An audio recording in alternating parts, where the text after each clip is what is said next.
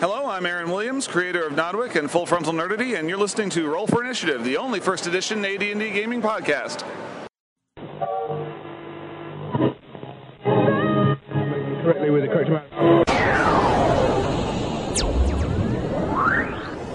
D20 Radio, where gamers roll.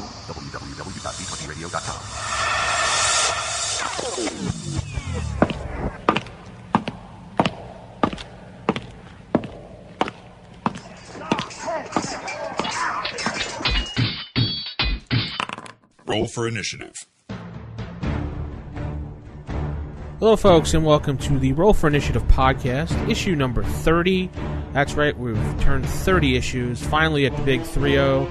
I'm one of your hosts, DM Vincent, and in this corner, weighing in at 175, 6 foot 1, DM Jason! Yay! So hi. I'm a little taller than that, but you're actually pretty close. And in the opposing corner, the challenger tonight. Unknown, unknown, and unknown, DM Nick. Ugh, I'm gonna take you down. I'm gonna roll a crit on you. That's right. And special guest tonight, the mad Irishman himself, Patrick Murphy. Patrick, how are you tonight? I'm doing well. How are you guys doing? Wonderful. Very, very well. If anyone's not familiar, uh, Patrick does his own website with various character sheets for various old school games, new school games, and any school game you can think of. But we'll get to that a little bit later. Yes. So let's get ready to roll some dice. Anyway, yeah, that's kind of bad. So, uh, first thing on the agenda tonight, uh, let's talk about our Skype games. Jason, let me let's go with yours first because I'm dying to hear about your Skype game. Gee, yeah. So, uh, yeah, I wanted to give a little uh, hello to all of the people that have joined the game. So, uh, and the, the Skype game's pretty big. We've got Grey Wolf, Carl, Buzz, Vince, John, and Rich all playing. And it's a testament to how good uh, they are as players and to how well Skype handles, um, or you know, just online gaming can really work. That this uh, seven-person gaming group, including the DM, is going so smoothly. Uh, but the uh, I've got two different groups actually going through this uh, campaign that I'm creating as it goes along, and we're starting, of course, in the village of Hogsend. And uh, the other group that's playing is here in New York. Uh, it includes my old friend Andrew and uh, three new friends Robert, Brian, and David. And nobody named Dennis, Okay. which my players will understand. I don't know. We had a ghost named Dennis that showed up on our mailing list, and I kept wondering why Dennis wasn't showing up to the games. Turns out there's no Dennis. But uh, it's it's going really good. They are all. Uh, I'll tell you, the guys who are playing in person, they managed to in one session get all the way to the second level of the dungeon, where the Skype guys had taken three weeks to get there. Well, three sessions. So it's interesting because I've set I set up this huge uh, sort of uh, area of diversions and, and monsters and things for people to fall into and have trouble with before they finally got to figuring out how to get down to the second level.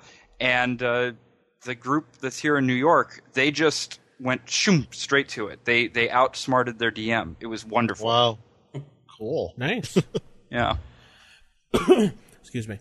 How's yours going? Oh, excellent. We just uh, finished up uh, the second session with actually almost the full entire group. Uh, first session was only two players, and uh, the he the, the magic user in the group wanted to get his uh, spells, and I was just like, you know what, this is an excellent opportunity to role play and get him back into the game because he hasn't played in probably he said 15, 20 years. So I figured him and another person, Chuck, so Chuck and Jack, the two of them came on Skype for me. We did a prelude. We uh, got his spells and his spell book, and then sunk the hooker in for the whole campaign. I hope you meant you sunk the hook in. Yeah, that's it. And uh, Don't put the hooker in. no, no, no, no, You're no. playing a totally different role playing. Yeah, yeah, that's different role playing in itself. And uh, second episode involved four characters where we picked up a dwarven fighter and an elven thief, and uh, there was a lot of fun, a lot of spookiness going on. Uh, people have listened to it and enjoyed the the dwarf who is. Uh, Kind of getting picked on in the episode, but he had a lot of fun with the zombie horse and the voices laughing and speaking at him, making him go insane. So, Nice. Yeah, you've got a lot more demi-humans uh, than than we have in our groups. really, It's interesting. Yeah, in each of our groups, we only have one. There's a half elf in one group and a uh, uh, uh, gnome in the other. That's it. Yeah, this upcoming Thursday, there's supposed to be two more players joining. Uh, I got to figure out how to bring them in too. So, Oh, you mean how to like work in what's happening with them? yeah, because they they are weren't with the party, so I got to figure out how to get them into the party. So, Oh, Yeah, in my always case, a I- toughie. It is. In my case, we had uh, our first complete kill uh, in the Skype group, and so I wanted to. TPK. No, no, not no, no, no. The first complete kill of a single player. I mean, we Oh, had two. okay. We had two kills, but the first kill was just put in a coma and revived. Uh, you know, minus three hit points and all that. The other one was, uh, well, he he. I can say this now that it's happened. He got killed by some Kampfult. I don't know if you know the Kampfult, but it's a it's it's a it's a treacherous monster that looks just like some tree roots. Oh And- yeah, that's on Monster Manual 2, isn't it? Yeah. Yeah, and uh, he got killed by that. There was no way to bring him back. So what I did was Got I killed by a tree. Yeah. Oh, the best part it was the druid. nice. Oh, irony. oh man. Yes, thy name is DM. Uh, but but we brought him. We brought in the new character because it just so happened that in this particular set of catacombs, I had a set of what looked like statues, but are in fact, um, uh, what do you call it? Uh, uh, tra- what's the thing? You're in in stasis, temporal stasis. Frozen. And so I just swapped out one of the temporal stasis statues for his new character and had uh, this character who had been imprisoned there a couple years ago, and they managed to release him, and now he's in the party. Woo! So nice. Uh, you can listen to all this. Uh, uh, well, Jason should be up shortly. He's having it edited uh, for content purposes. So, but yeah, to just split it up. cut cut it into fourths or whatever. I mean, I think yours sounds a lot more um, entertaining. You know, we just sort of Oh. played the game and recorded it. Yeah, I, I was kind of designing mine for the players and for someone actually sitting along listening for entertainment. So I tried to do both, cater to both people. Yeah. Uh, Yeah. Our, ours is really, you know, if you listen to ours, you'll basically hear just a bunch of people playing. We we don't have the censor filter on, so you will hear swear words. Um, but uh, it's not going to be as as uh, oriented for listeners necessarily. But you'll still listen and like it. It's still good. it's still a, a good idea of how a DM style works. Yeah, that's the big thing is you'll hear the difference between our two different DM styles. Yes, Jane, will- uh, Jason's uh, buy the book, stick his nose in there, and my just eh, roll dice. Yep. Well, you'll hear it. Mine goes just fast. It goes just as fast. It's just uh, a little bit more of a grognardy kind of way of hitting some of the I'm rules. somewhere in between, I think. I don't know. Nick yeah, is- we got to get you running a game. Yeah, Nick. Well, yeah, I well, I uh, yesterday, uh, Saturday, I was in a game. We had kind of a get. We had a guest uh, DM. He's he's uh, up from uh, uh, Alabama. He's I knew from uh, a few years ago. Met him at uh, he was either Origins or Gen Con. His name's Nate. If he's listening, hey Nate. And um, one of the games that he ran, it was just two years ago. He ran it at Origins. and Everybody had a blast at was his adventure called Nightmare at Frandor's Keep, which Nice. is Yeah. yeah, it's a if you're familiar with the Hackmaster version of Keep of the Borderlands, No. um, it, it's it's like it's that, but he's but imagine 28 days later the movie with Yeah. that sounds awesome. Yeah, Borderlands. that does. It was tough. Oh my gosh. Yeah, fast zombies coming from everywhere. There's Nice. like and he had special rules for overbearing. We had we had uh, one person taken down rather quickly. One bite and he was just ta totally thrown down to the ground. But uh, we got a li- we actually get in past the courtyard. it was that tough. Nice. It was really really fun. Just trying to take. Uh, I'm glad we had a magic user along. I mean, thank goodness for fireballs. Oh my gosh. How about a priest? You should. oh yeah, we had two clerics. I was playing one of them. We had two ninth level clerics, and unfortunately, these type of undead that he made, you can't turn them. Oh. Um, they're not affected by anything like protection from evil or anything like that because they're a Virus. genetic- zombie? Yeah. yeah they're a virus made yeah. zombie. Well, if they're like the 28 Days Later movie, then it's definitely uh, not a real zombie. So. Yeah, because one of the characters Not a was- real zombie. No, it's not a real zombie, Jason. Okay, You know, Yeah, they're not, not- they're not real, genuine zombies like you feel find in real life. they're not George A. Romero zombies. Okay, pal, No, they're, not. the ones that just like are slow and shuffling. These ones will chase your keister down and you know have your butt for a sandwich. I actually But, uh, saw a bumper sticker the other day that said "Zombies don't run." Last night, I wish they didn't yeah, because we had one character. He, the, it was the magic user. He was taken down by 400 zombie pixie fairies. Yeah, What? it was pretty. Yeah, yeah. Oh, okay. And, uh, I actually I, there's a, a a monster I want to write up for AD&D because uh, some friends of mine who are from China are really into these old 1970s Chinese vampire movies. Have you ever seen Yeah. them? mm-hmm. You know the ones where they stick their arms out and they hop. yeah. Yeah, I'd never heard of them before, so I want to make the, I want to make those. The, I think they're called Jiangshi. I want to make those uh, Chinese vampires. They're sort, they're sort of half zombie, half vampire, and they hop. Oh at yeah, yeah. Um, so if you want to listen to the podcast, you can go to www.rfiactualplay.tk. And you can listen to the podcast. Uh, there's two up for mine. Jason's will be up soon, and uh, that's that. Nick better start a game. Yeah, Nick. Yeah, Nick. All right. If I got sure we got some listeners that'd be uh, up for it. Yes. If I have time, The Nick- have to check with Actually. I, I, I My met a guy on the street the other day who would probably want to join. Yeah. I was walking down the street wearing a Dungeons and Dragons T-shirt, like the one that looks like the Mountain Dew logo, Yeah. and okay. I heard this this voice behind me. He's like, "Dungeons and Dragons." Is that the tabletop or the video game? And I was like, ah, ah, who's talking to me? What, what? And I turn around. Get the voices out of my head. Ah. Right. and I turn around and it's like, you know, I'm just out on a New York street, tons of people out. And I'm looking kind of down, really, to see who'd be saying it. And I end up looking up about four inches into like this huge dude's face. And he's just this big dude.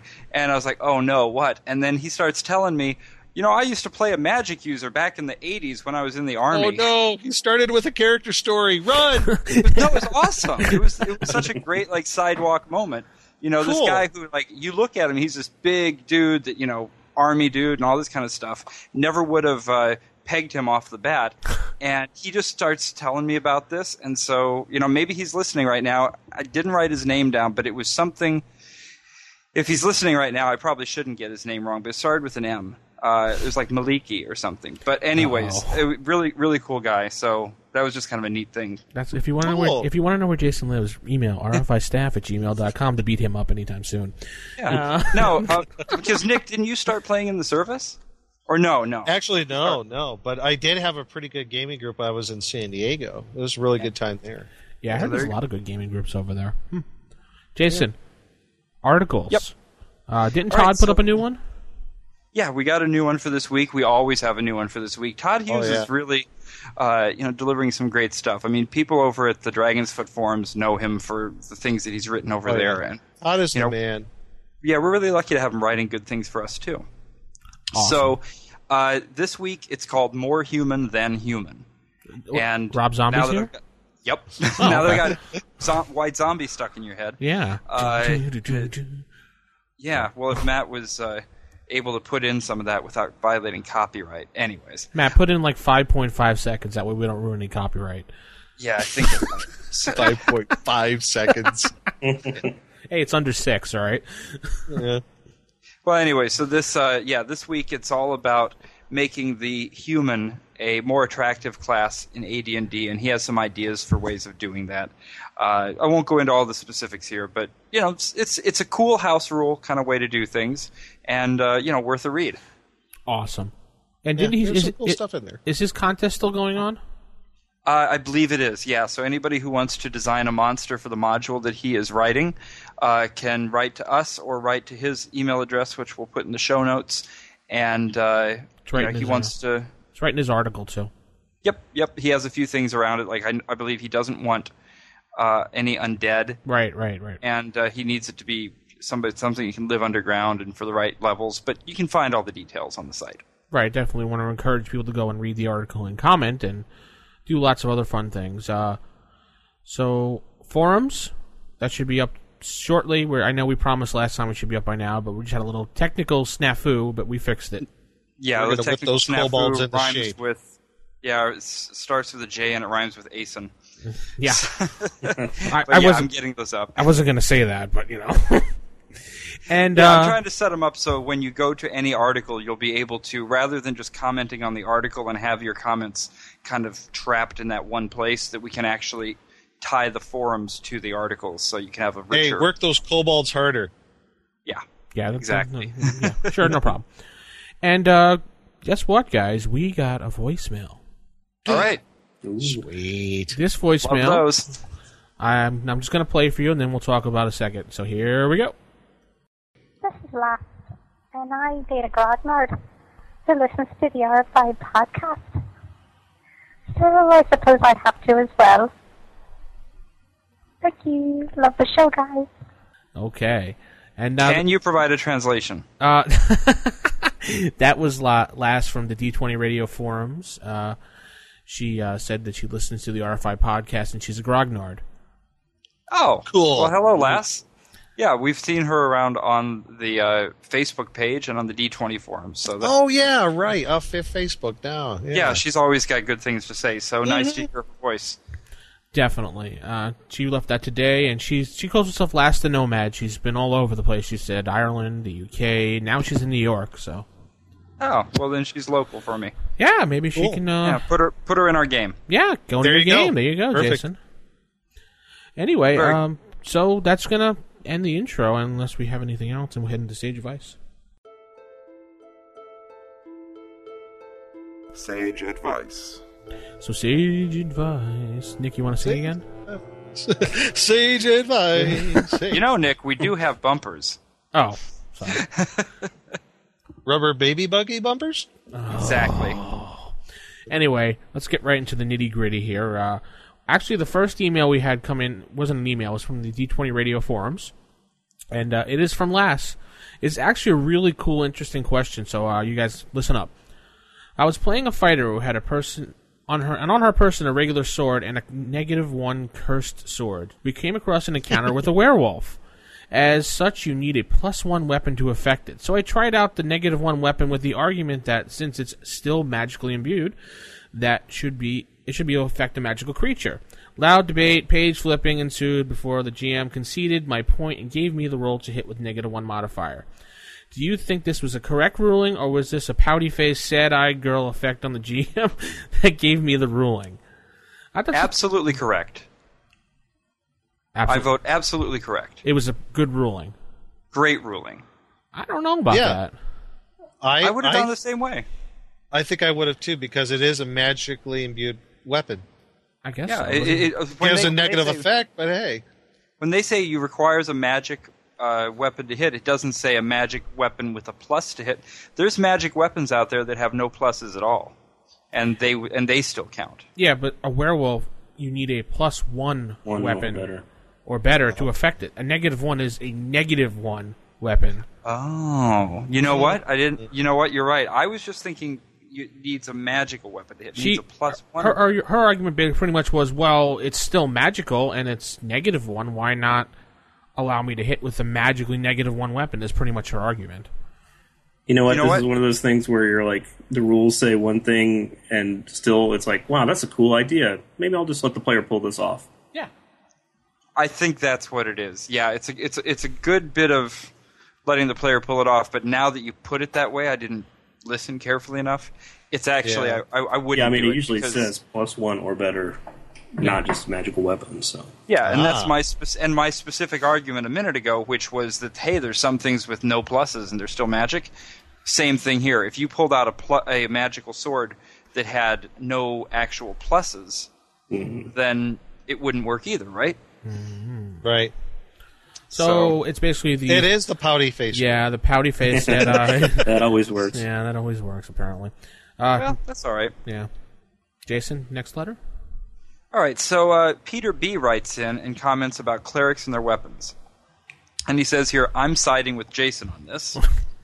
now, this time it's not like I did last week where I played you by not telling you the rest of the sentence. He really does side me on this. Um, I think we shouldn't confuse a god's worshippers with their priesthood. For example, the closest that Norse traditions had to a priesthood were unarmed seeresses called Volva, whose name literally meant wand carrier or carrier of a magic staff. They didn't carry magic weapons, but participated in battle in symbolic means, using their wands or weaving looms. Which means, historically speaking, clerics of Odin and Thor did not carry spears or hammers, although their worshippers certainly did. In short, having the ability to speak with unimaginably potent divine beings who grant them powers, clerics may be understandably less interested in conventional weapons. I think that the right way to distinguish between the gods that clerics worship is by the powers that they grant. Cool. That was very It's a good point. Yeah, It's a good take on it. insightful. Um, I disagree. Well, I mean, it, it's a good it's a good take on it. Ultimately, my response to all of these is the rules say no edged weapons, so you can spend all day talking about why that rule is where it is. But if you want to play by the book, it's no edged weapons. Yeah, sorry, Nick. I'm gonna have to side with Jason on that one. I know you're you're you're, you're different with that, but you know. Yeah, I'll, I'll I'm stick, up, I'll stick up for you, Nick. There I kind of like still Okay. like the idea that Disconnect Patrick. particular- No, to hey hey No, they're not wrong. That's the thing is that Patrick and Nick are not wrong. They're just There's not nothing doing wrong right. with playing it that way in your game. it's, It's, just your game. different. Yeah, It's just different. Yeah, If no, I, I definitely have- think both sides have excellent arguments for this. I think it. I think in a lot of cases, though, it just comes down to um, you know your style of play, and do you want to be? Um, are you more worried about balance? Are you more worried about you know preserving that old school feel, and that you know you've got to have a mace if you're a cleric, or you know are you really obsessed with kind of like customizing and stripping down a religion and that kind of thing? Yeah, exactly. You know, there's there's nothing that says you have to play by the book. Um, I was reading an article this morning. Uh, I was trying to find in the old Dragon magazines where they first started introducing AD&D as a concept, and somewhere around Dragon number eleven or twelve, uh, like late seventies, Gary Gygax wrote an article explaining you know what the relationship was and all of the different things that were going on with D&D and he said look we've got this guy you know Moldvay who's going to write some stuff for us so I think he'll do a good job and all that kind of stuff. And it just reminded me of just how loose and open and developing the rules always were. So there's nothing Right. There's nothing that says that because you're playing a cleric the way that you feel makes more sense means you're not playing old school you're probably playing more old school because you're making up your rules yeah, true. you're just you know but if you wanted to say listen we're playing by the book you know something you could have done at an rpga tournament back in the day that's a different story Okay, uh, I'm with you on that one. Okay, so yeah, it's just another way of doing it. So that's how I look at it as well. Okay. Uh, last letter, Nick, yours. Yeah, we got a letter here from Scott O. And he's a new listener from England. So hello from there across the pond. I stumbled across your podcast by accident on iTunes and I'm now totally hooked. I began playing D&D and AD&D in the early 80s uh, at junior school with friends and now getting back into the original games I played as a kid at the age of 37. Also as a kid, this is where it gets really cool. I think a lot of us can relate to this. I was a great fan of the Steve Jackson and Ian Livingstone fighting fantasy solo adventuring game books. Other books of this sort were the Lone Wolf Adventure books by Joe Dever. Uh, of course, there was the TSR Endless Quest solo adventure books that were done in the 80s. So I would be interested in hearing your thoughts about these books and any other solo game slash modules connection connected with D and D and AD&D.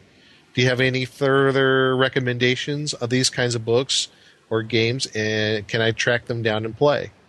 So, what I was able to do is yes, you can find the Steve Jackson Fighting Fantasy game books still. There is a website for them for fightingfantasygamebooks.com and uh, you can still find them on amazon.com and i remember these i remember a lot of them how about you vince do you remember those uh, endless quest books and stuff like that back in the day? No, actually, I didn't. I, I've never like I, I was never a module person, or I never used any of those books, so I don't really remember them at Yeah, all. they're they're storybooks that you read, but you know, Was it's it like, like, uh, choose your own adventure type things? yeah. Oh, yeah. okay. Then Pick yeah, your I own did play adventure those. type games. Oh, yeah. uh, okay, books. then I did play those. All right, cool. I know there was No, a, Yeah. there was. I'm sorry, Jason. One second. I just Yeah. had a thought really quick. I know there was a whole bunch of modules for uh, OD and D that were solo campaign adventures that you had to roll dice and follow the path. Is that what he's talking about as well, or? Um, yeah, he's. But I think he's talking more about the actual little uh, uh, pocket books of like the endless quest ones and the fighting fantasy solo Oh. uh, adventure books that they had by uh, Steve Jackson and Ian Livingstone. Oh, all right. Uh, Okay. Because I remember TSR had those endless quest ones, Mm. and those were pretty cool. I remember. Uh, I remember those quite fondly from my youth. so Jason, sorry to interrupt. Go Yeah, ahead. no, no, it's fine. I actually was trying to, to dig up the thing that I was going to talk about, which I'm not digging up very successfully. It was something that I saw on eBay earlier today, and it was a like one of those sort of uh, uh, more choose your own adventure like type of things, and it was put up by TSR, and it was actually, but it was actually a comic. Oh, really? Oh, wow. And do you know what I'm talking about? Because I don't.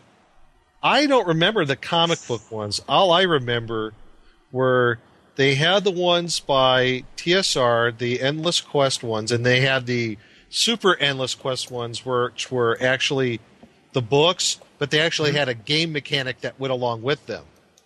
Uh, maybe that's what I was seeing. And then those were kind of in competition with the Fighting Fantasy books by Steve Jackson. Okay. because those were the ones that were they were like solo modules. They had a game mechanic and everything with them. Well, maybe But, somebody uh, who's listening can talk, call in, and or write in and tell us other things we're thinking of like that because that's pretty interesting. Yeah, they're very cool books, and you can still get them the the the fighting fantasy ones on on Amazon.com, and uh, so if if our uh, new listener is listening, you can definitely still find those. But as far as the TSR ones, they stopped producing them in the mid '90s, but I'm sure you could find them on eBay. So yeah, they're very very cool. I I remembered collecting all of those, and I wish I still had them because they're. I know my kids would just go gaga for them. Cool. Do you guys remember those uh, crazy modules that TSR had with the invisible ink? So Oh, Yes, yeah. I have Blizzard Pass. I have one of those. Yeah. yeah, what was Yes. it? Maze of the Riddling Minotaur or something Names like of that. the Riddling Minotaur. Yes. Wow, crazy. Yeah, and then they had one for AD&D. It was uh, instead of using the uh, marker, it used the little jewel. Um, uh It used the little gr- red screen, the little huh. uh, piece of red uh, uh, cellophane. Uh, I forget. Uh, Midnight at Dagger Alley. That's what it was called. Uh, yeah, I remember Yes, I do. I had that. I had that one. I don't know what happened to it.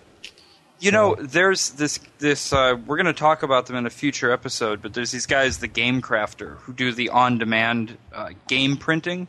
They'll make box sets and screens and everything. Oh, yeah, I'm going to check with them and see if they have the ability to do things like Magic Ink, you know, the or whatever you call it, Mm-hmm. because it would be because you know that's the thing is if you get one of those old uh, invisible ink modules, you're not going to want to do that. But it would be great to be able to make new versions. The urge is there to do it, though. It's like, oh, I got to do this. So you know. Yeah, we'll see. We'll find out if, if the game crafter can do that or not. We'll have to ask Yeah. them. All right. So uh, questions, comments, rfistaff at gmail.com. Contact us on Skype. Uh, you can contact me, alucard d20, or just go to the site, click on the link, and uh, drop us a voicemail. So that'll end Sage Advice, and we'll head right into uh, the guest spotlight for tonight. Okay, so welcome to the guest spotlight. And we have our guest this week. Most people know him as the Mad Irishman. In fact, you can go to mad-irishman.net and see all about the things that he's made. Uh, we want to introduce for you today Patrick Murphy. Hello, everybody. Hi, Patrick. Hey, Patrick.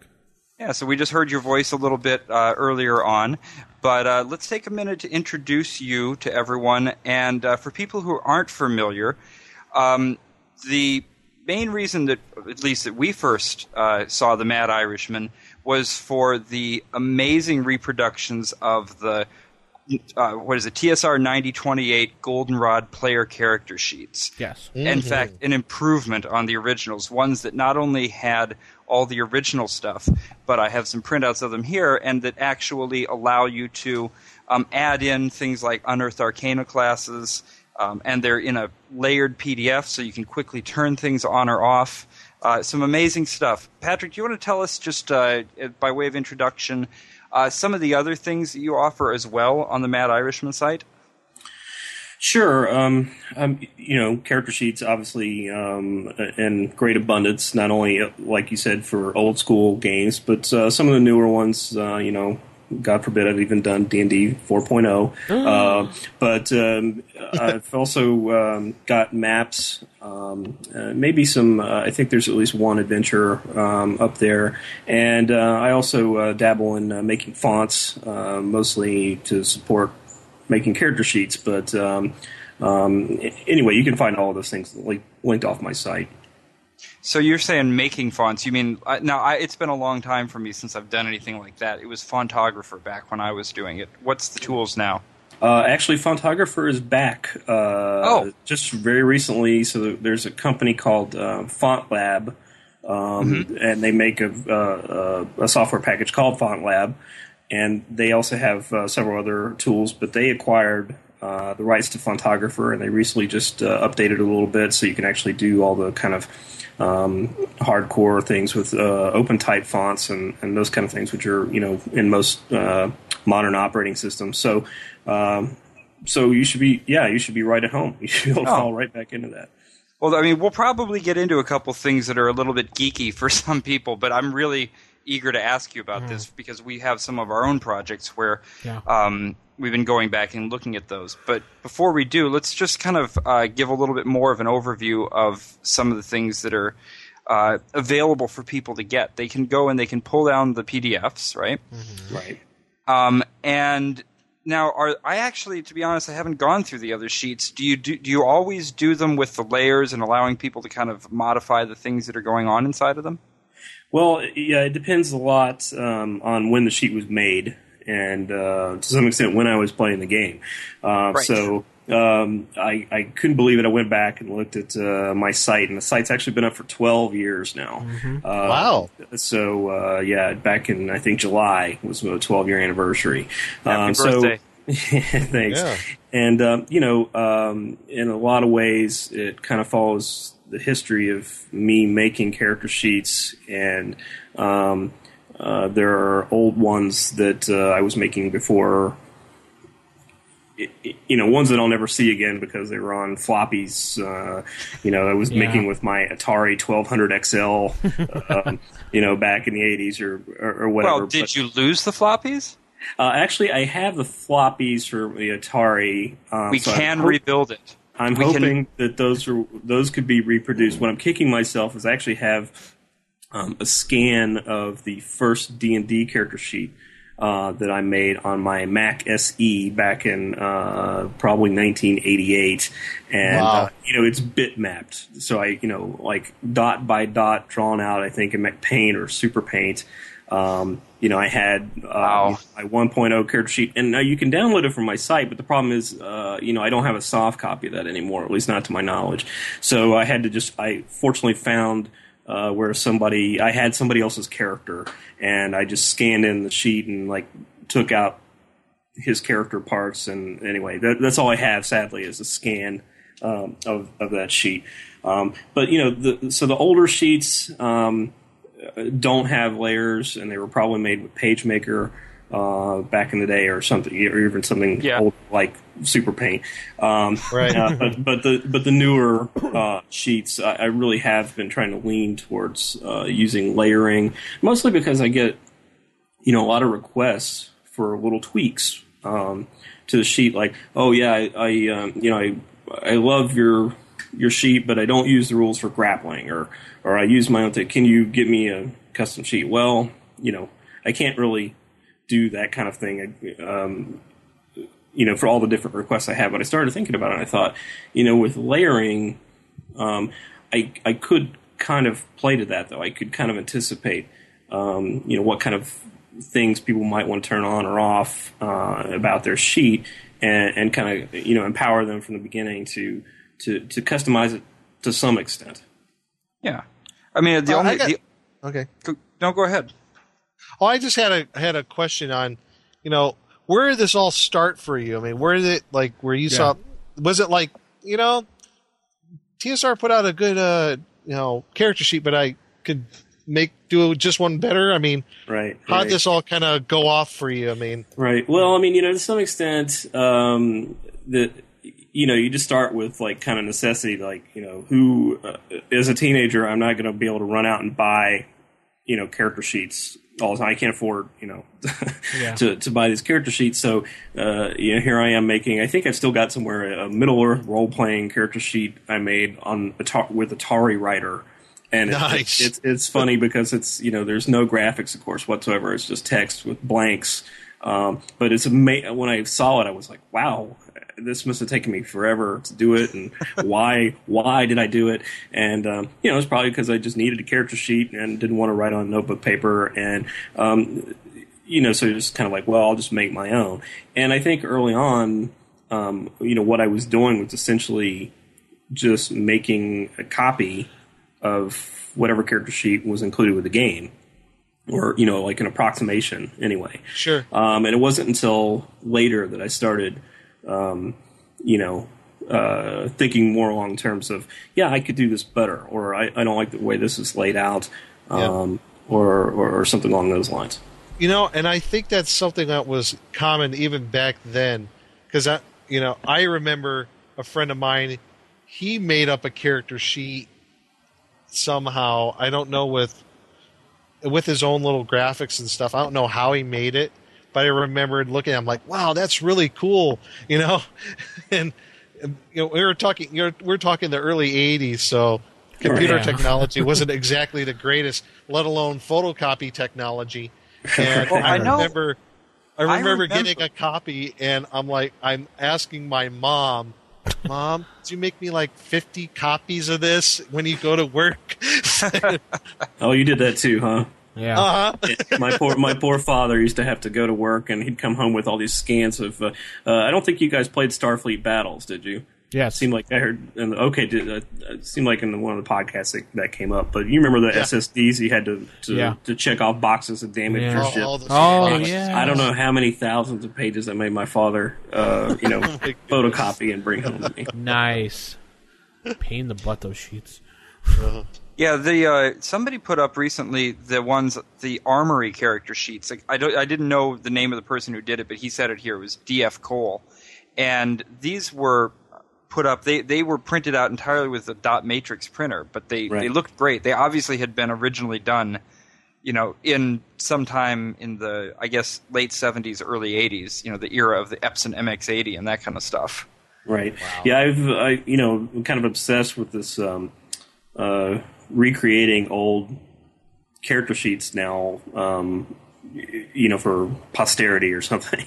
and um, uh, I was uh, texting earlier that uh, I'm, I actually acquired the original 1977 D and D character sheets and the 1978 Games Workshop character sheets. So hopefully soon those will be up on my site in replica form. But I looked at those armory ones and I thought about trying to do the same thing. And I thought, you know, I just don't see that working for the armory sheets because that's that's just it. It really has to be kind of a bitmap dot Yeah. matrix kind of experience. Uh, Plus, and for you- that one, it was pretty easy. I he put the scan up. I just grabbed it, did a little bit of level adjustment in Photoshop, and put it back up as a Right. PDF. And that Right. way, if somebody really wants it, when they print it out now, it'll look like a dot matrix printer, and that's fun. So, But that's about as far as you want to go with it, really. yeah. Patrick, when you do your sheets, do you use Photoshop uh, mostly, or because when I did a bunch of sheets for my World of Darkness game, it took me forever to do them in Photoshop. Of course, I'm not as talented as you, but you must Well, be bang these you out pretty quickly. don't sell yourself short, but I'm I'm not much of a uh, Photoshop guy. I'm I'm I'm for whatever reason for years now I've been obsessed with the vector Uh oh. PostScript stuff. So um, so I I typically work with uh, Adobe Illustrator and uh, Adobe InDesign Uh, I mean, you're pretty much you're pretty much stuck with InDesign these days. Yeah, I mean, I, I uh, you know, again, it was um, the paint programs on the Mac back in the day, and then PageMaker, uh, and I think I used uh, Oh, Den-. Deneba Canvas. Yeah. I think was my graphics program back in Yep, college yep. or something like.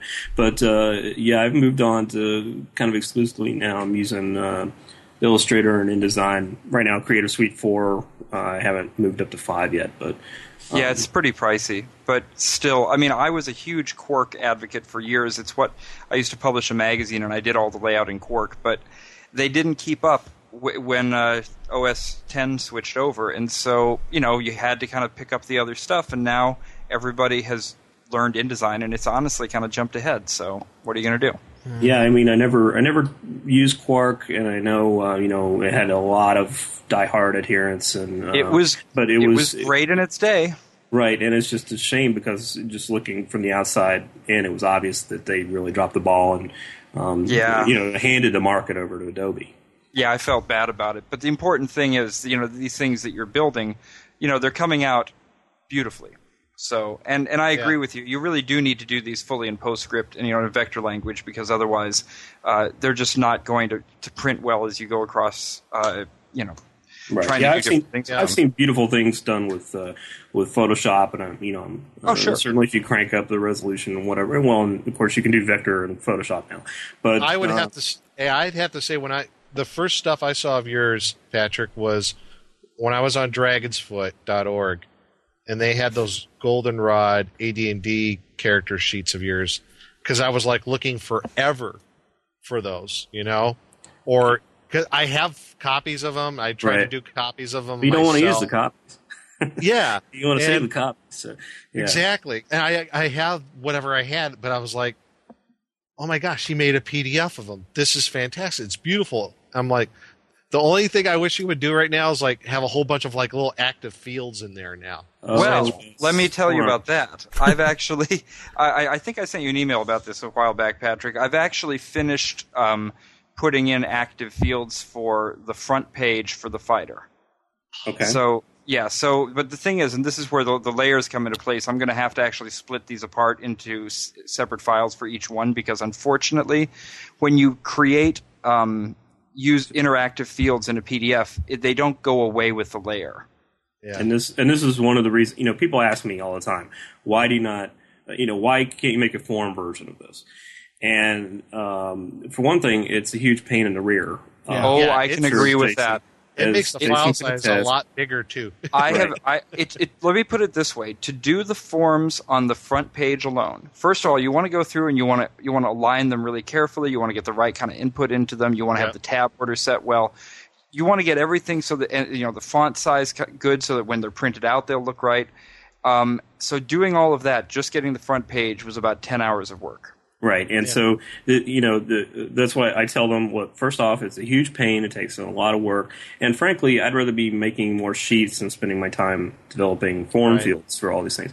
But since I have moved into layers, as Jason's saying, that's the really dumb thing. I don't understand why this works this way. But there's essentially only one layer for forms, and so um, you can turn on and off all the form, all the layers you want. Um, you're stuck with that that one form layout. So um, actually, so this is a good time to mention this. If anybody wants to make form versions of my sheets, I highly encourage that, and that's why I release them under the Creative Commons license, so that uh, there's a nice legal way to do that. And I would Oh, be okay. happy. I would be happy to, um, you know, in a case like this, um, make a separate fighter, or cleric, druid, you know, whatever forms of that first page because I know that um, you know the layered version is just not going to play well um, with with a form version. You know what might be a good idea is if anybody does want to you know, help out on that, since I've uh, gone a little ways down that road, rather than duplicating, we should probably connect up. So if anybody out there is interested in doing that, you know, drop us a line. Oh, and I'm sure we, can- have listeners who might be savvy in that. Uh, Yeah, maybe we can coordinate and uh, get them all done, and you know, pass them back to Patrick. Well, and the good news is I don't know which ver- you know uh, what version of Acrobat or whatever you're using to do that, but I I did notice that the automatic form creation in Acrobat 9 handles the second page pretty well. uh, so I've it- never really tried it because it, it I've tried it a couple of times before and it just was such a mess. Maybe the Yeah. new one's better. Yeah, usually with character sheets, it's just uh, it's just a disaster. And I even got excited because I stuck in um, um, oh one of the spell planners, right? So I've got duplicates of the spell planners up there, or ones that I've created for Castles and Crusades, or uh, whatever. And of course, they've got all those little check boxes for you know have you memorized the spell or whatever. And so I, I fed that through the um, I think I'm uh, using Acrobat nine. Um, um, you know, wizard, and it, you know, I was like, oh wow, it, I, it, it thought about it for a second, and it put a little field in for all the little check boxes, and I was like, oh, thank goodness, I can just, you know, post this as is. And then I noticed that every one of those little check boxes it had made into a tiny text field, Oh, not not a checkbox.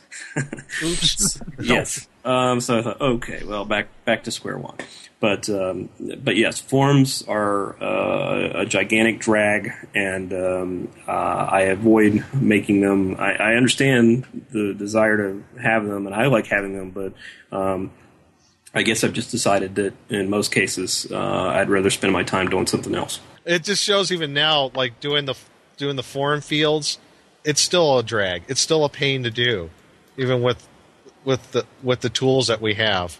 It's Right. just oh, Well, most of the time you're not going to need that. I mean, that's the thing. Is Right. If you're talking about playing uh, with your friends, you know, around a tabletop, you're going to bring these things, and you're going to print them out, and you're going to write on them. But uh, in our Skype game, I would have found it easier if people could submit things that they filled out as forms. So that's kind of the reason that I'm trying to set those up. I, And- I, I and- don't think there's a real reason otherwise. Right. And attention, Adobe, if you're out there, here's a free tip. If you would just put those field creation tools in InDesign, I could make the layout and anticipate, you know, the form at the same time. I could just That would you know, be nice. I could spit out a print version and a form version, um, you know, right at the same time. I don't understand why that capability doesn't exist. just throwing that out there. yes, that's a freebie, Adobe. Adobe, if you're listening, Well, we're just about we're, we're we're getting close to running out of time in this segment, but I wanted to get one last question in about these because I wanted to know how much, especially in this particular character sheet, looking at the goldenrod ones, how much did you have to recreate completely from scratch, and how much did you scan or bring over?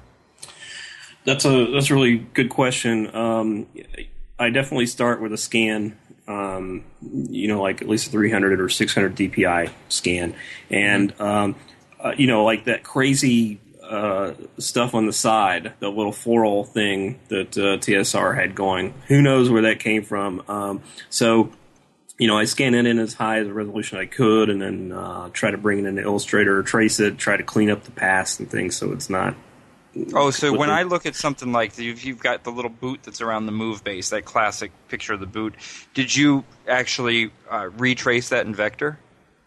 Uh, actually, I had Illustrator trace it in vector, and then I cleaned it up. And nice. yeah, and so uh, and then um, I used the um, the scan as a background layer in uh, InDesign, so that I could then place the text exactly where. Um, I had the, where the text was in the original. Same thing with drawing the boxes for the lines and that kind of thing. So, But Uh, you're actually putting, you're actually using, well, not PostScript necessarily or OpenType. You're using real fonts here. You're not. Just, yeah, I uh, was actually using the souvenir font that uh, um, that they use in those sheets.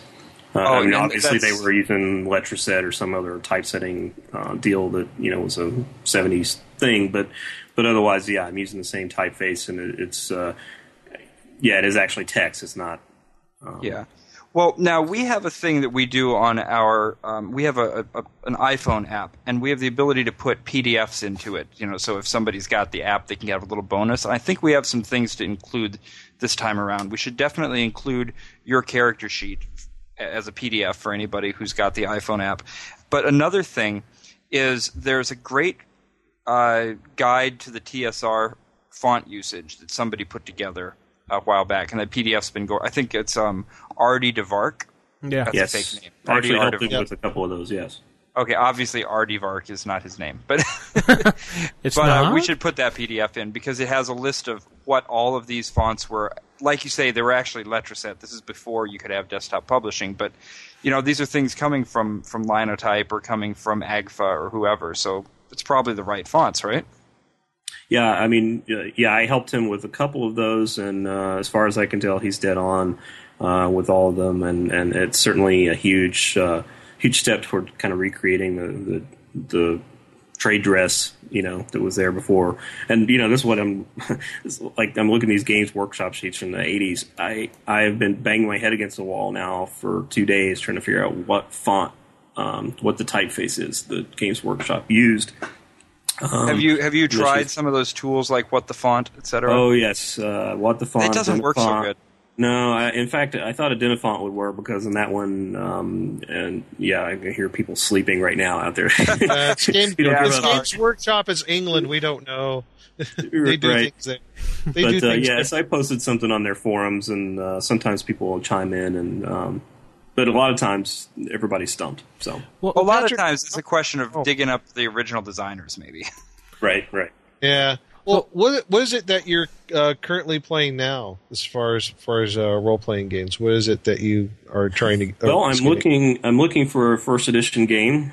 Uh, there's a plug, so anybody, um, particularly if you're in the Baltimore D.C. area, uh, please keep me in mind. Uh, there will be character sheets. I can promise We you got that. two Skype games you can get into. That's Yeah. true. That's true. I should think about that. Uh, actually, at the moment, um, uh, the the only game I'm playing is uh, an Ars Magica game. Don't know if you guys are familiar with that. It's actually one of my one of my favorites. Uh, favorite games. Certainly my favorite non D and D first edition uh, game, and I actually have some you know professional credits in that line. Um, but um, my wife and I are playing in a in a game there. But uh, Oh, uh, unfortunately, no first edition. So somebody, somebody hit me up. Yeah. well, while we have you on the line here, you could probably help us out with this. Maybe give us some advice. Uh, as Jason and I had spoke about last episode, designing our own DM screen for the RFI podcast. An idea that I uh, threw around with Jason for a while, and then we decided, what the hell? Why don't we do this and see how it works out? So, Yeah, I heard I'm about gonna that. too. oh yeah, and Nick too. no, I'm, I'm sorry, Nick. Yeah, Hey. Nick, Nick as well. I apologize. I, I'm sorry about that. And uh, I know it's okay. Jason, you've been plunging ahead with this uh, project, and you started designing a lot on your own. I noticed you gave me a PDF of what you've been doing so far, because you're like, Yeah. hand in every project, got to go forward. So, Well, yeah, and you know me because I mean I got my start as a print designer, so Yeah. I get pretty excited when there's an opportunity to do to pull out InDesign. mm-hmm. But uh, yeah, so so first of all, let me kind of introduce this in a little bit more formal way for our audience, and then we can talk about it a little bit as well. What we're gonna do, like like Vince, like you were just saying, uh, so Vince had this idea. What if we had our own Roll for Initiative DM screen, which I thought was a great idea. There's been projects like that out there before, definitely. Um, but what we want to do is one that uh, you know we're going to make it actually look just like the old gold, you know, the first uh, 9028 screen with the golden or 9024 screen with the golden uh, paper and everything like that. And Hanai is actually redoing the artwork right now, so we've got our little RFI guys in the scenes. nice. Nice. And it's- yeah, so it's actually we'll have original artwork, but it'll be a, a, uh an homage to the original. Uh, but what we need to do is we have to figure out well, what are we going to put on it? Because I think everybody would agree that there's things they would do differently if they had a chance. So I thought we could take uh, this segment to talk about a couple of things. One, maybe we could all throw around some ideas of things that we like and don't like about the screens and would do differently. And the other one, since we got Patrick here, is talk a little bit about things that might get a little print geeky for some people, but I'd like to know.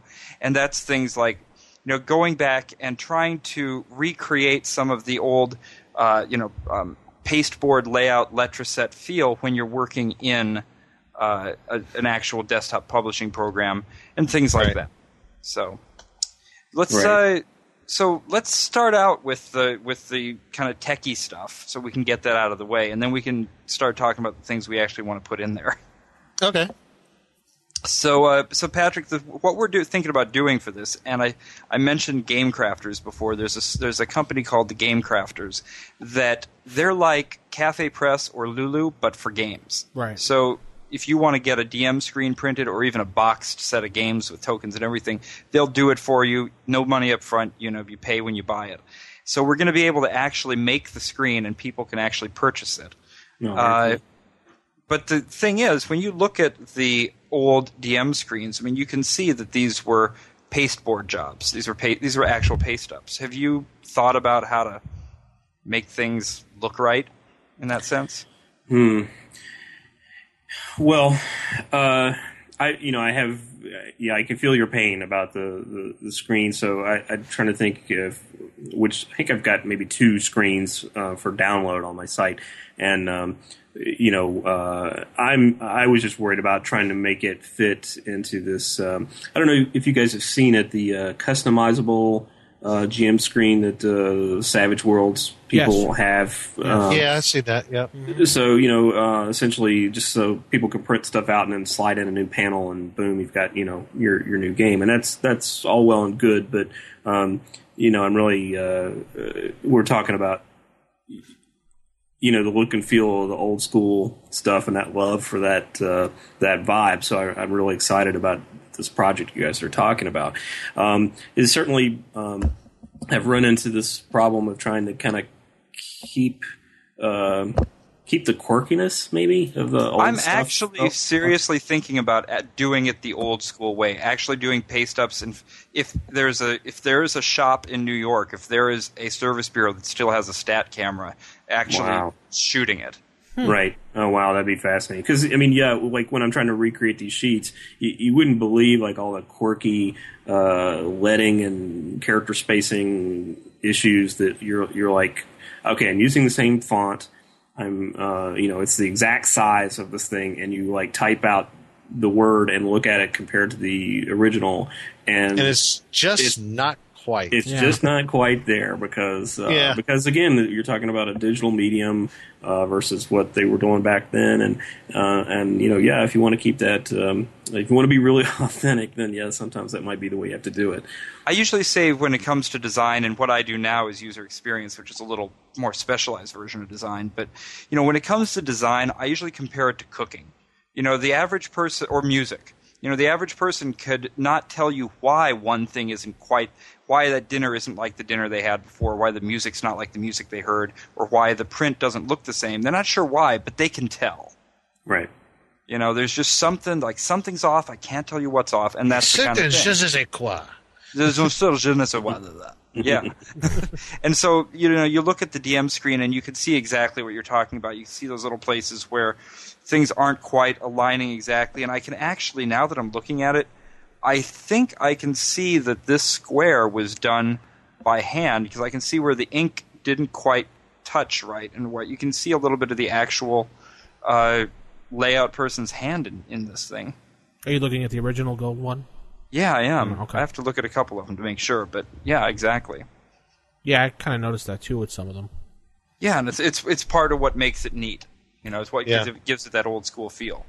J- Uh, uh, Michael last week from Dead Game Society was talking about things like artificially uh, putting some distress into the design, but I think it's better to just make it and then you know let it be brand new, you know, al- although you've made it you know in this way, and then you know just go ahead and let people use it, and after a year it'll look you know just as old as everything else, I guess. So let's talk about the stuff that goes on it. Yes. All right. Well- So um, Let's get rid of psionics. Th- okay, so let me kick off. Let me kick off with an idea I have about that. Um, I th- my idea is that I would like to still do the dual trifold screens so that it's actually you know the same exact setup, but I think it would be really helpful since now we're in a situation where we can do print on demand, so there's no limit to the number of things we could make. Um, it's just limited by how much we feel like designing. Yeah. We could make a series of maybe little bifold uh, two-panel specialty screens that could go with it. And I think Psionic is is a perfect example of that because if you look on the original screen, not the second printing, but the first one, the Psionics takes up two full panels of this. Yeah. And like you say, most people don't play with Psionics. Yeah, but most, some people most do. don't. I know I didn't. Well, I'm going to try to. I mean, we've had a couple people comment on the website saying, "Well, are you just against it?" And I thought No. about it. I thought, "No, I just don't know how to do it right." Right. Neither did I. I was like, I, I still look at, it and I'm like, huh? Yeah, but psionics should definitely, I think, be taken off of the main screen because it's just not common enough. So what I was thinking about was that there could be a bunch of what I'm calling special situation and uh, special rule screens. Like a Vince For screen or a Nick screen or So yeah, so let's say special rule screens screen? um, A could Nick be screen, things. Yeah, you know, so there's there's stuff that you take from Dragon magazine or that you've house ruled for yourself that you really like and you want to have it for yourself. So each one of us could have our own edition. There's the Nick edition, the Vince edition, the Jason edition. Oh, I see what you're saying. So people could say, well, I want to play by the book, or I want to play the way that Vince plays, or I want to play the way that Jason plays. Because none of us. So, like, if I exact- wanted a list of like all the different, you know, clerics with all the different types of weapons that they can use, I can have that on my screen. exactly, you may certainly have Just that. throw Nick. that out there. Just an idea. So but it's a really good idea. You could have. Yeah. So this is what I was thinking. Sort of like you've got splat books, we should have splat screens. yeah, yeah. That's actually pretty cool. And, and in a way, it, and we're also talking. It sounds like function here too, because you know form follows function. Uh, in this case, Yeah. it makes it modular. You know, you can you can make it your own and add things and It's like layering. Yeah. yeah, exactly. like layering. Jason, I was thinking for special situa Okay, so there's the, those kind of things, but also special situations that are by the book, but they don't come up as often. You might just want to pull them out. So psionics is one.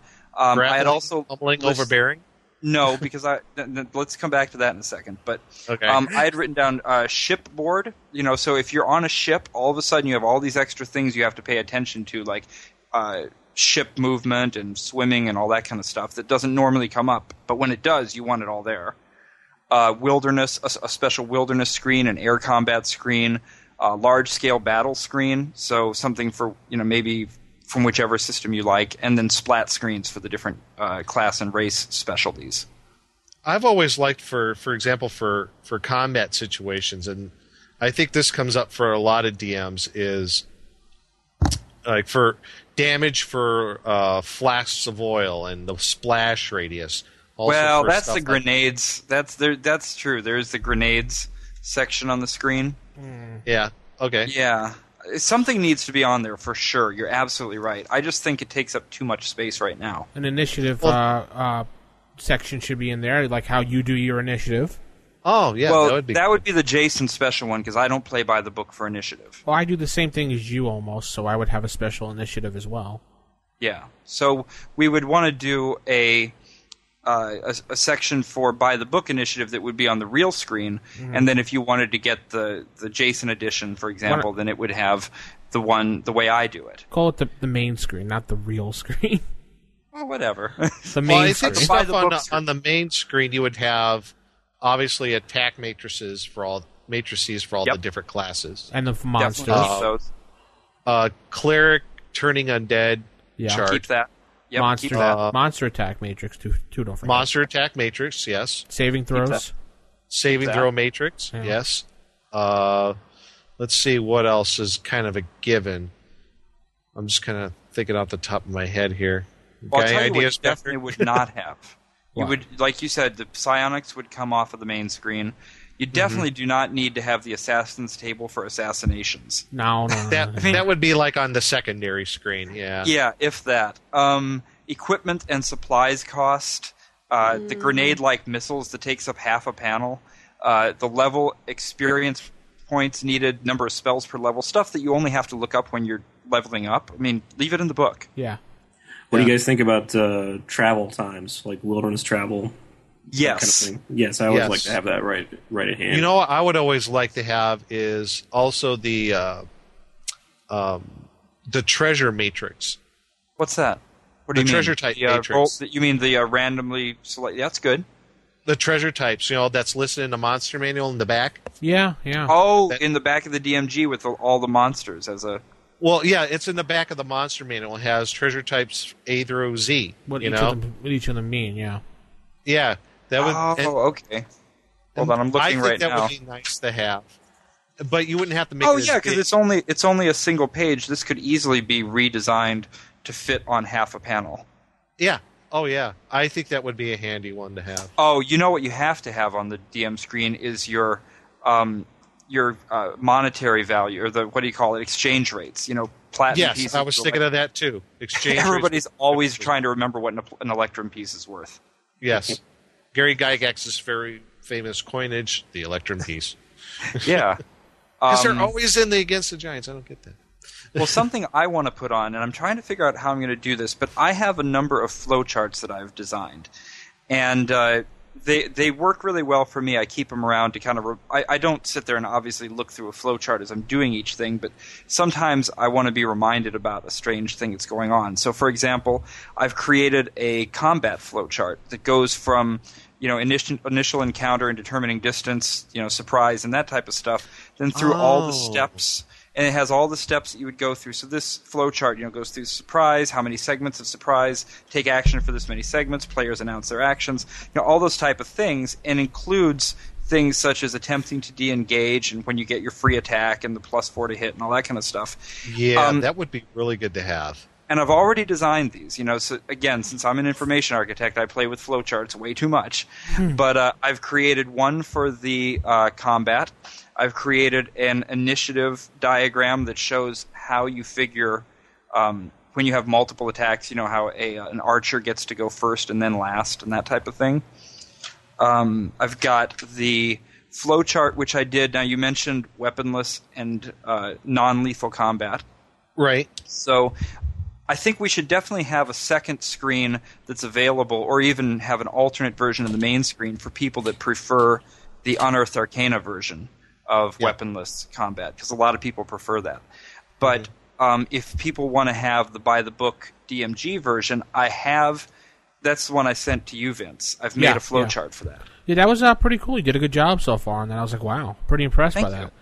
Are we Yeah, going to offer? Um, as- we're offering Unearthed Arcana. What about Oriental Adventures? There are some people that do play Yeah. that, so we have Absolutely. to probably we need to figure that. out how to work those in. I think what we should do is get our main screen put together. Yeah. Maybe a couple of extra ones, and we can keep on, you know, offering more and more as if people like it and if they want more. You know what I really like, but I know it it doesn't really follow the old school feel, but like how they have the newer screens that are shorter. I oh, don't Oh, know yeah. if you've seen those, Yeah. so it's easier to see over as a GM, and you don't have this high, tall screen like you're a big. No, mighty- I want a wall. no. I like I the have shorter to screens. confess, I think the new screens they make more sense that they're oriented that way. I, I don't think we should do them because they, it wouldn't look like the old ones, but I got to admit they, that does kind of make sense. I, I- yeah, I kind of like the shorter ones only for the simple fact that you don't have to be you don't have this big giant wall and you're like this monster behind it. But Well, I when I GM, I, I stand anyway, so it's like Same here. yeah. yeah, I never mean to, but I find myself standing up for four hours, five hours at a time anyway. you did Yeah, the whole time we played our game at Gen Con. You stood up the whole time. That's right, I did, huh? Yeah, It just feels natural. you sat down for like half a second, and then someone asked a question. You were like, whoop, out of the chair. What do you think, Patrick? You got any ideas? Well, I yeah, I actually agree with everything you guys have just said. I mean, um, I I kind of prefer the new style. Uh, the lower the lower ones seem like you know it's less of a barrier between you know me as a GM and, and the players. But uh, yeah, like Jason said, if you're trying to trying to look old school, I mean, you you, you got to have the the, the portrait uh, layout. I think. Yeah, Yeah. and we're definitely going to go with it because we're trying to make it look a lot like that. You know, I've even done the Roll for Initiative logo in the uh, um, what is the font? Uh, uh, Quentin. Oh yes. Yeah. Yeah, boy, I tell you, we had uh, I had a lot of fun. You know, I, I was involved with uh, Bully Pulpit Games. Uh, don't know if you guys are familiar with them. Mostly Yeah. the indie, uh, the indie scene, uh, Forge crowd, and, and that kind of thing. With uh, a couple of my friends from back in North Carolina, and um, I, I'm I'm extricating myself from that for lack of time. Um, but um, one of the things that uh, we were going to do was publish some old school dungeon modules, which I hope to still publish on my own. But uh, uh, You mean from I- I- Dungeon Magazine? um, well, no, just uh, you know, old school modules I wrote myself. You know, hey, in this day and age, Oh, you can cool. publish your own dungeons, so you know, why don't I? Uh, but I Yeah. can't tell you how much time I wasted uh, making the Bully Pulpit logo with the old fonts and the the old layout, and you know, uh, our our our kind of idol at Bully Pulpit was Teddy Roosevelt. That's what he named yeah. Oh, named after, and My- so I, I did my the TSR favorite logo. president. My oh, yeah. favorite. Mine president. too. And uh, I redid the, the Bully Pulpit logos, uh, or the TSR logos, so like the, the one with like the wizard's face and TSR. Uh, it's, I had it with Teddy's face and BPG and That big old toothy Um, grin. yeah. Yeah, all right. Well, and the and uh, you know uh, the Maze logo that they used to have TSR replaced with BPG, and just you know using the old trade dress style, but um, but with bully pulpit kind of stuff. So um, unfortunately, I guess those won't see the light of day. But uh, I'll, I'll I'll do the same thing when I finally publish these. So cool. Well, this is great. So, um, Patrick, hopefully you'll stay in touch with us and uh, kind of get involved with this project a little bit with us Absolutely, because I think it's going to be a lot of fun. I'd love to help. All right. Well, uh, let's go ahead and wrap up the guest segment for now. And Patrick, you'll stick around with us for the rest of the show, I hope. Sure thing. Okay. Great. So uh, let's wrap this up so that we can move on to our next segment, table manners. Typical. Of all the evil creatures in the world, I'd like to find one with table manners. What are you kidding me? I spent years cultivating the worst table manners on the planet. Table manners.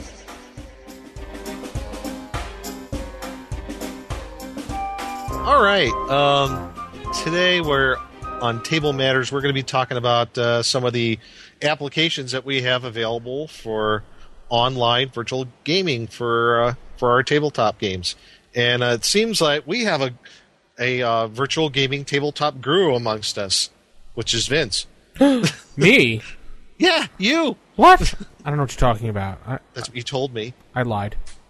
Oh well, okay. End of segment then. On. but uh, That'll I end the guess, uh, show this week. Fo- oh, I'm sorry. I thought you said end the segment.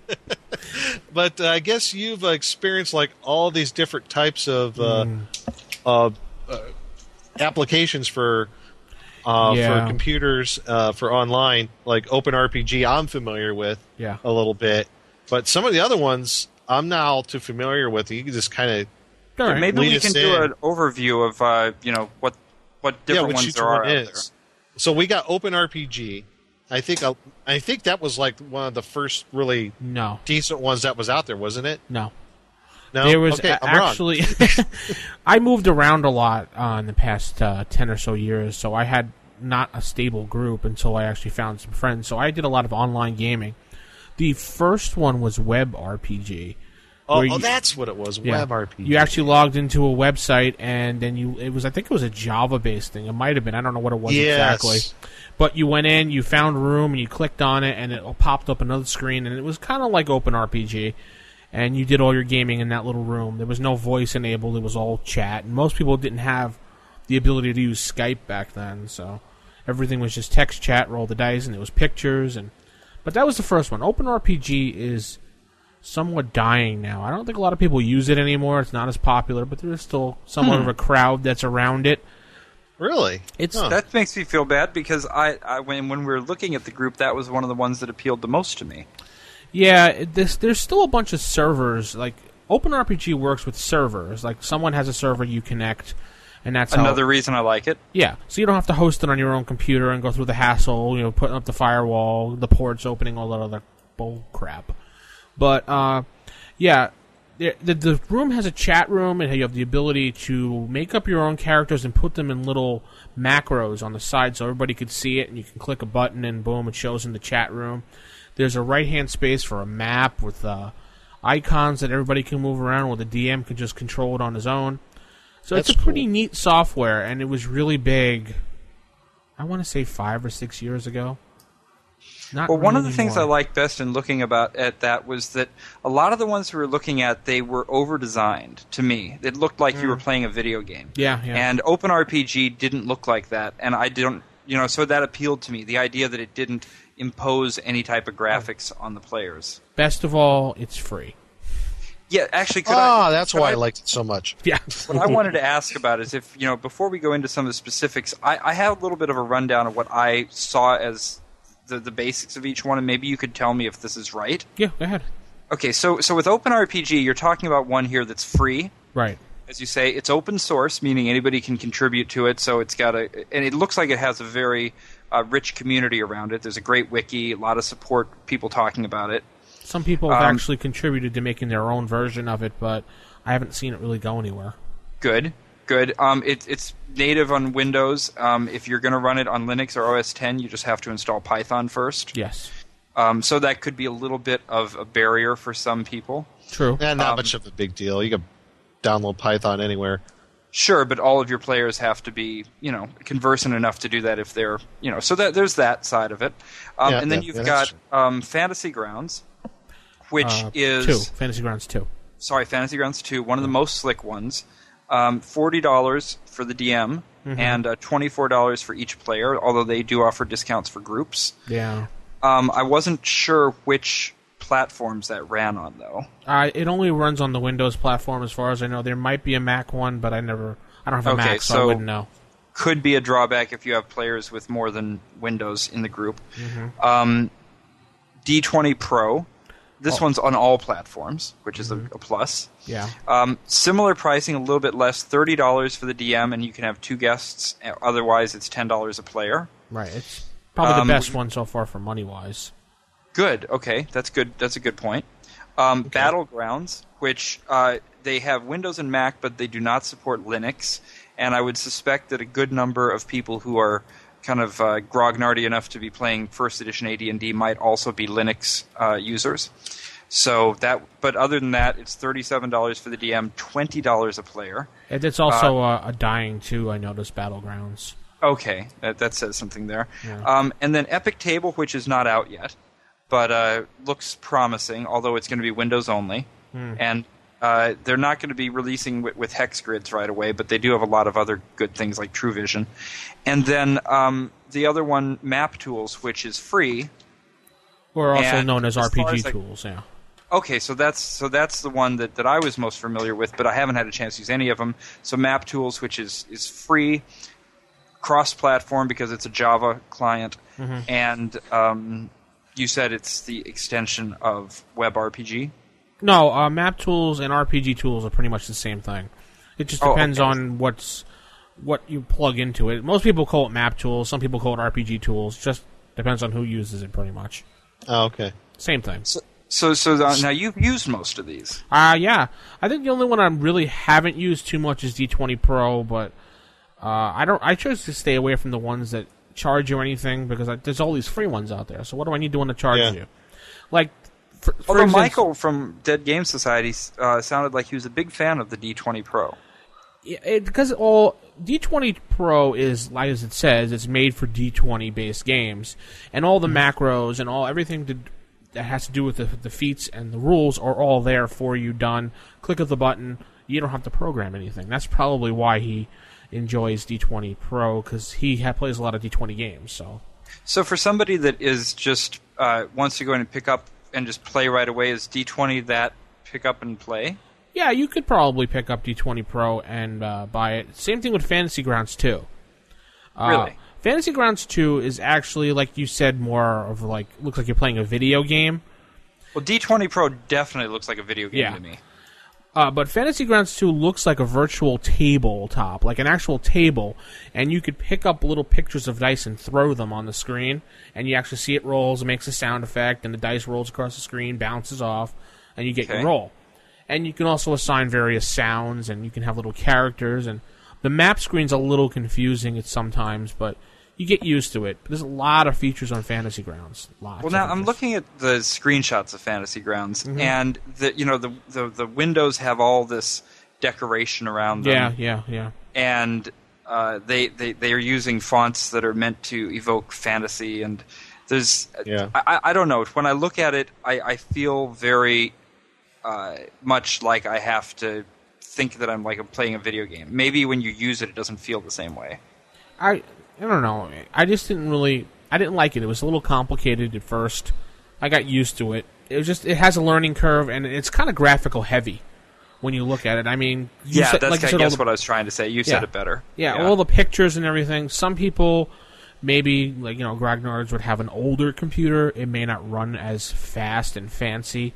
Well, I think these grognards probably have a very powerful computer. They just don't want to be running Windows or something. Well, that too. Yeah, that's true. Yeah. Or they could be using their Apple IIe still. So who knows? Well, that would be me. Yeah, that'd be you.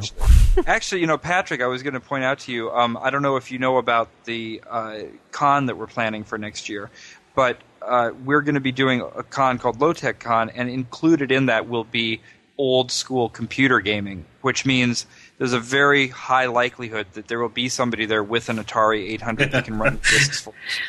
Okay, excellent point. No, yeah, I had, had been following that uh, with interest. So yeah, there's there, there'll be a good chance for that. But you know what I was just thinking about is I was looking at again, you know, looking at old Dragon magazine because I do that too much. Yeah. But this one from 1983 has uh, these guys uh, Cabal Gaming Systems that made uh, these dungeon floor modules, these dungeon tiles. And I don't usually like dungeon tiles because the ones that I see people sell now look kind of like that uh, that gaming the virtual gaming table. They're way over designed. Whereas these looked almost like graph paper with just a little bit of extra stuff to them. And when I first saw the picture of these, I thought, boy, I wish somebody was selling them still. And it made me realize when I'm doing this, I want the least amount of interface getting in the way of the game. Yeah. I yeah, I, I don't like dungeon tiles too. I usually just use the battle map and uh, just Mhm. some markers. That's about it. So, I mean, it's one of the things when I look at the different virtual tools that are out there, it reminds me of something that Edward Tufte calls chart junk.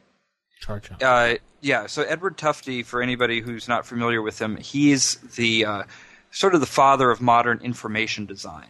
And I mean by information design, you know, being able to take complex data and turn it into understandable charts. I'm not talking about USA Today infographics. I'm talking about the kind of things that you see that you would use, say, like in a military presentation when you really need people to understand something. You know, Right. for example, uh, when the space shuttle was, uh, unfor- you know, the sadly destroyed. The uh, uh, was it the Challenger Yeah. back in the 80s? Yeah, Well, Challenger. Yeah, Challenger. 86, you know, be- 86, because- yes, yeah, because the O-rings failed.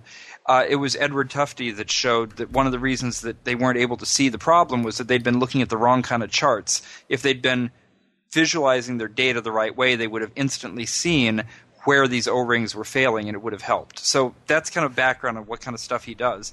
And he talks about when you're trying to present things, don't design your data. Don't put in what he calls chart junk, a bunch of junk around the chart to try to make it prettier and more interesting because you're trying to focus on the data itself, so you can enjoy that. Yeah. And I have the same approach to interface design, which is don't let me see the interface. Get that out of my way. Let me see the game or let me see the document or whatever I'm working on.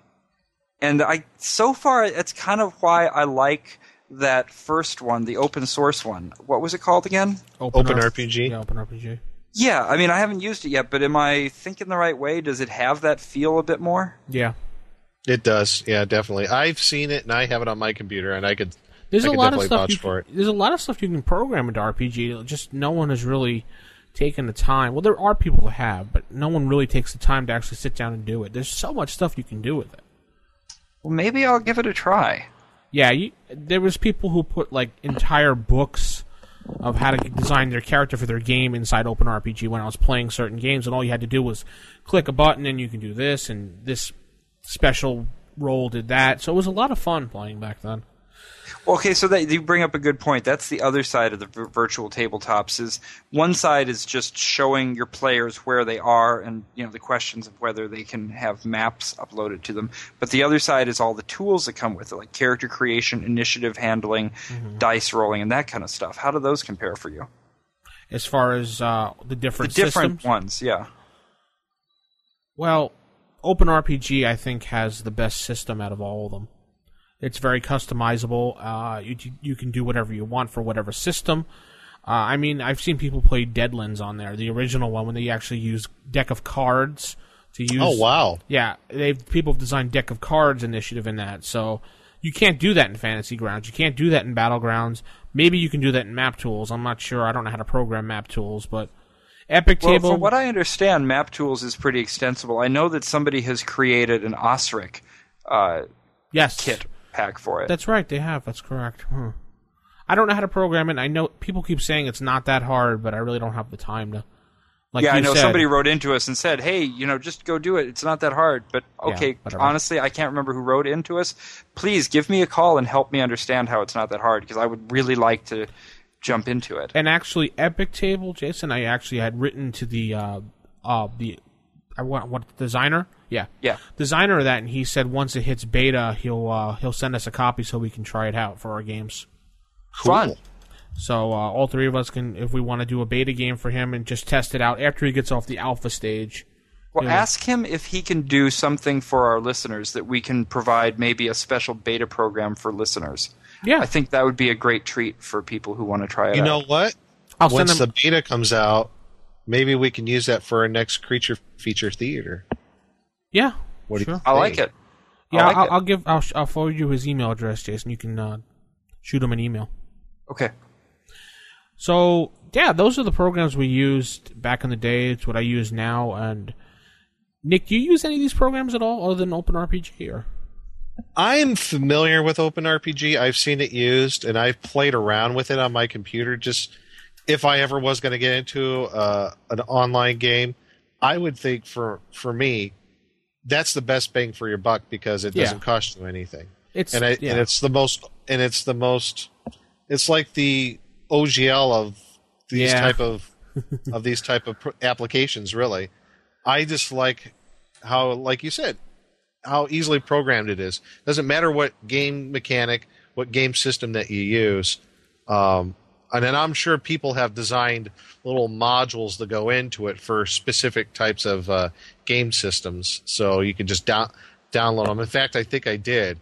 Someone did a first edition AD&D one for OpenRPG. it's it, once you read the, the instructions, it's not that hard to program OpenRPG. I did at one point know how to program modules and stuff into it. I don't remember anymore now because no one uses it really anymore. If you go to their forums, it's like Ghost Town now. It really? Because I mean, maybe I didn't look hard enough because it looked to me like there was a lot of community still around it. Maybe you might have found the old forums because they had to switch forums. For Okay. some reason, someone hacked the old forums and spammed it to death. So they had to do a new set of forums, and I think a lot of people got annoyed and didn't re-sign back up. Oh, okay. Yeah, The other ones like D20 Pro and Fantasy Grounds 2, I've heard of. yeah. I've heard of them, but I am not all mm. too. I'm not really familiar with them all. I might have seen them in passing, like Yeah. browsing through their website. Then I saw, oh, it cost me the much to buy it. Forget that. This is- Sorry. Well, I don't That- mind the idea of buying any of these. I mean, I'm No, perfectly yeah. happy as a DM to sit down and spend forty bucks on a piece of software so my players can have a good time. I just think that it's a little tough if I'm asking the players to all spend twenty five dollars. Yeah, that's where I. Yeah, I agree. That's where it's like you're asking Well, the players to kick in a Fantasy Grounds has that floating license too, so That's a good thing. I mean, I think they are pretty smart about the way they offer group discounts and all of that. Um, and you know, in any of these cases, I mean, we have to put this in some perspective. I mean, how much do you spend on a gaming book? You know, you go out Yeah. and you spend fifty dollars on a book, no problem, right? yeah, yeah, probably. So, I mean, these guys put a lot of work into what they do, and this every one of these, every one of these looks like they're just amazingly complex, huge labors of love. I root around in the, the discount bin at every game convention. Well, yeah, You know, that too. buy s- buy one get six free. yeah, Absolutely. Look, I, I, I buy all the discount stuff. I today I carried home. I went and I got my little like granny cart, you know, the Oh, grocery cart right. used to walk with, because somebody had thrown out a whole bunch of uh, plastic display cases from their store, and I couldn't stand to see good things go to waste. So I spent the day like carrying display cases home. I'll do everything for free, but then I'll turn around and spend, Yeah. you know, eighty dollars on Space Hulk. Oh, speaking of which, I gotta uh, contact Michael from Dead Game Society and see if he uh, wants to check out some of this. But I got the Indiana Jones box set, the original one, Oh, cool. without the cover nice. though. Without the cover, which I'm kind of sad about. But it's the last half of the box. But it has the main book, it has the the game master book, and it has a whole bunch of printed information and the GM screen all in the box. I, I love the uh, the urban legend around that game Yeah. where it was said that TSR Hobbies what was it tried or not TSR but West End Games. was it TSR or was it uh, Lucasfilm or somebody was trying to trademark the name Nazi? Oh yeah, yeah. That, I think that was Lucas that did that.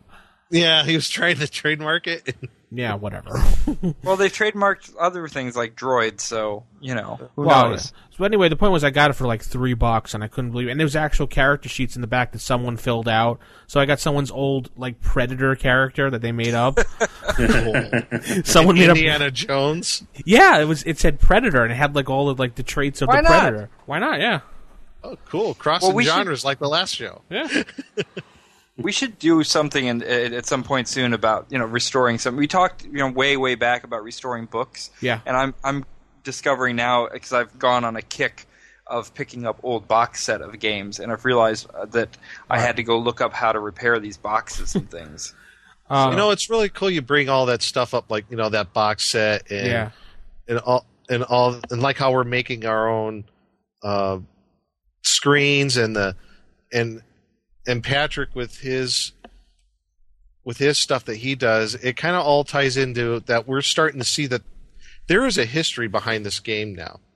There's a history all behind this stuff, you mm-hmm. know, and I think it's very important. Me being a history guy, you know, got my degree in history and all that stuff. Yeah. You know, we have to preserve some of that, I think, for posterity and it, to understand where this all came from. And I think in our own little ways, we're doing that. Well, see, this is what I think was so cool about the hobby in the 70s is that you had all these people who were saying, I want to play a game and there's no rules for this game, so let's sit down and make some rules. And while we're at it, let's design some books and let's just make some things. And they just did it. Yeah.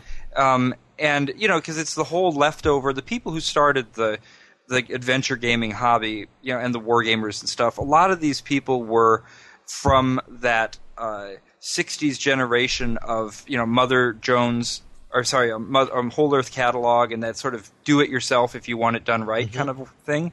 So you know, by doing this now with what we're doing, we're getting, like you said, a feel for that. We're going, hey, we got to make stuff too, and it's a lot easier for us because we've got these Right.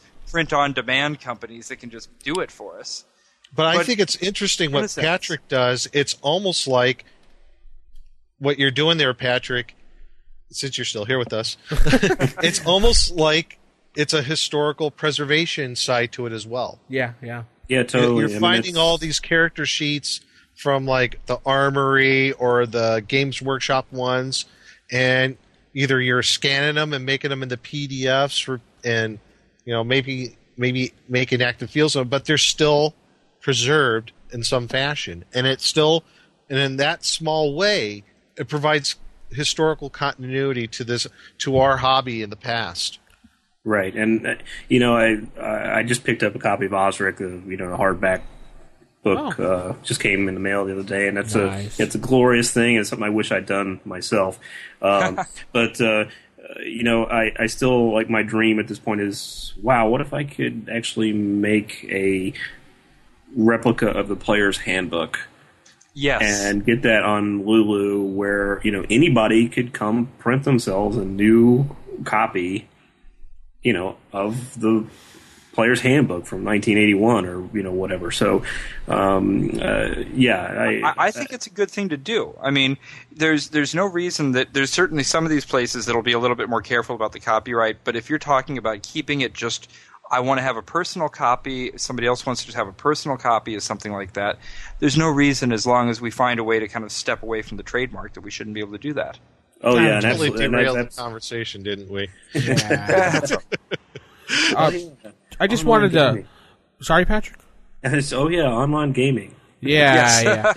to, to recap, I think pretty much um, the best option you have here is OpenRPG. Uh, it has Yeah. the servers up for you already. All you have to do is get around installing two pieces of uh, software, and that's it. Then you just click, you join a server, which a list will come up, and that's it. Boom, you can make your own room, password it, and then your players can do the same thing. You don't have to set up your computer to let incoming uh, IP ports and stuff like that that people don't understand. Yeah, and so you know, for for comparing this to to playing in person, I think honestly, I think it's almost all. I, I I think it's always better to play in person when you can have your group there. But there's so many times that.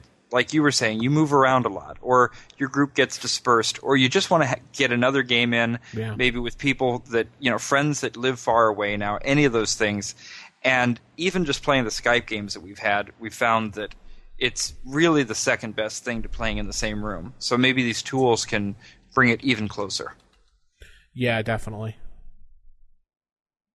Well, um, if you have any comments on this about all the different online virtual gaming uh, tabletop applications out there uh, for our listeners, go ahead and uh, notify us on our RFI, RFIpodcast.com. And then um, I guess we're going to go into the final segment. Ooh, one of those electronic voting dealies. Well, I guess that's going to put a wrap on the show this week, guys. And, It was uh, good. Yeah, and I had fun. Patrick, thanks for staying with us throughout the whole Oh, show.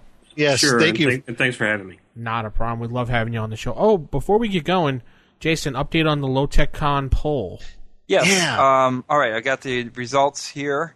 Uh, we're keeping the poll up for a little bit. I'm going to try to see if I can move it to a permanent spot so that we can uh, have that. But right now, it looks like uh, the wi- the in the lead eh, with about 30% of the votes is November 4th to the 6th of next year. That'd be 2011. Okay. Um, but it's it's it's a close one. You know, there's there's not a ton of votes in yet. So October 7th, 9th is coming really close to that. Yeah, I voted October. Nice. Well, that would be my birthday, so I don't mind. Um, I'm not going is in third place. but no, no, Thanks, it- everyone. no, but it's good. It's good. It's, it's only eight people. I mean, we don't have a huge number of people voting yet because we haven't really started pushing this. Right. Um, but I think you know, and then with the others kind of trailing behind, I think what we're seeing emerge from this is that so far it looks like fall is a good time of year to do it. Yeah. And it makes sense too. Does it? I think so because I think the two the real two dead areas for conventions is from the end of August up until you know after the Christmas holiday season. Okay. Well, you know, uh, October, November. I'm I'm a fan of those. I think I kind of like the October date a little bit better because it'll it won't be as cold. So we don't have. I mean, if we're talking November, uh, in some parts of the country, you're getting into winter already, and Yeah, I hate to have anybody have- get snowed out. And you also have people Hmm. planning for Thanksgiving and Christmas by then. I yeah. I usually I don't I, I voted for November honestly. I, I October I I try to I'm busy. I go to King Okay. I go to King Richard's Fair up in Massachusetts. Oh, okay, cool. It's awesome. A lot of people go there, and I actually I've seen a lot of wrestlers there. So you What what is it called? King Richard's Richard's. Fair. Yeah. It's in Uh, Boston. is it? It's a it's a it's a Renaissance fair, pretty much. Oh, okay, okay. Well, the reason I had the November date in there is because that is the date of the New England Webcomics weekend, and um, Oh, I'm right. thinking it would be maybe good for our first time around to try to team up with them, uh, you know, so that we could have a, a, a larger thing to offer to people. Yeah, so that's okay. a good idea. Yeah, so we can team up with a bigger con and get our name out there and yeah, uh, and they're not a gaming con; they're a webcomics convention. So it would be a good fit because uh, there wouldn't be any um, there wouldn't be any competition for events and things like that. But there is a huge amount of crossover in terms of the people. Oh, yeah. go. yeah. Oh yeah. So Yeah. go to our site, rfipodcast.com. Please, please vote so Jason knows what to do next year instead of just Yeah. randomly picking if you're a like date. Jason, vote often. yeah, so Yeah. vote often. Um, oh, and Two, three and I'll times. have I'll I'll also ask people if anybody's interested in you know uh, running games or bringing old computer and video games from the 70s and early 80s uh, or anything else. I'll try to come up with some things that people can volunteer for. yeah. and uh, we'll get that up because obviously without volunteers to come and actually run the games at the con there's no con It's very Right. true. Makes Uh, sense. Uh, yeah. If you're interested in volunteering or you just want to run a game or you just want to go, email Jason at jason at rfipodcast.com or rfistaff at gmail.com. Visit the site at lowtech.com. Is that right, Jason? Lowtech.com? Low Tech Tech Con. Con. Oh, lowtechcon.com. All one word. Low Tech Con. Yep. Dot com. okay, sorry. Yeah. I was trying not to screw that up. Sorry about that. uh, go there and you can put in your email address. It'll notify you when Jason updates it with information.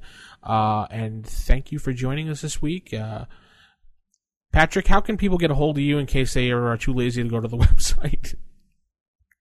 Oh, too too lazy to go to my website or Yes, yours? Your, your website. Too lazy, too lazy Either for one. ours. How do they find Okay. yours? Well, again, my site is mad-irishman.net or .com. Actually, will get you there. Or you can email me, madirishman, all one word, at mad-irishman.net. That's Awesome. pretty easy. Okay, thank you for joining us this week. And next week we should have uh, Jonathan from Epic Words on. Sweet. Awesome. Yes. Okay, so Yeah, keep it. and, a uh, oh, go. Sorry. That's it. No, actually, that's it. Okay. He'll be here. That's a good thing. Uh, all right, cool. So keep it original, keep it old school, and keep your clerics with blunt weapons. Goodbye, everybody. Good night. Good night. Keep your ki- cleric short, sharp. Sharp. Goodbye.